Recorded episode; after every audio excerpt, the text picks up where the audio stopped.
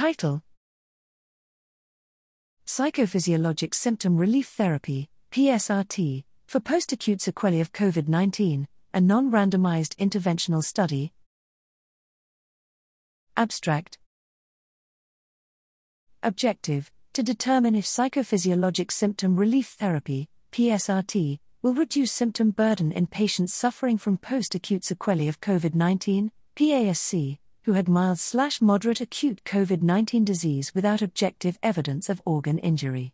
Patients and methods 23 adults under the age of 60 with PASC for at least 12 weeks following COVID 19 infection were enrolled in an interventional cohort study conducted via virtual platform between May 18, 2021 and August 7, 2022.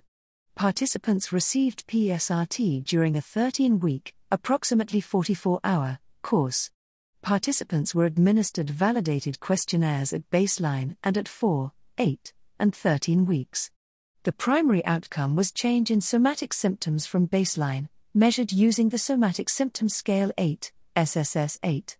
Results The median duration of symptoms prior to joining the study was 267 days, IQR 144, 460 the mean SSS 8 score of the cohort decreased from baseline by 8.5, 95% C, 5.7 to 11.4, 9.4, 95% C, 6.9 to 11.9, and 10.9, 95% C, 8.3 to 13.5, at 4, 8, and 13 weeks respectively, all p less than 0.001 participants also experienced statistically significant improvements across secondary outcomes, including changes in dyspnea, fatigue, and pain, all p less than 0.001.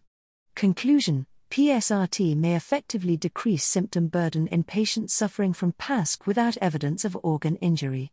The study was registered on clinical trials. Gov. NCT 04854772.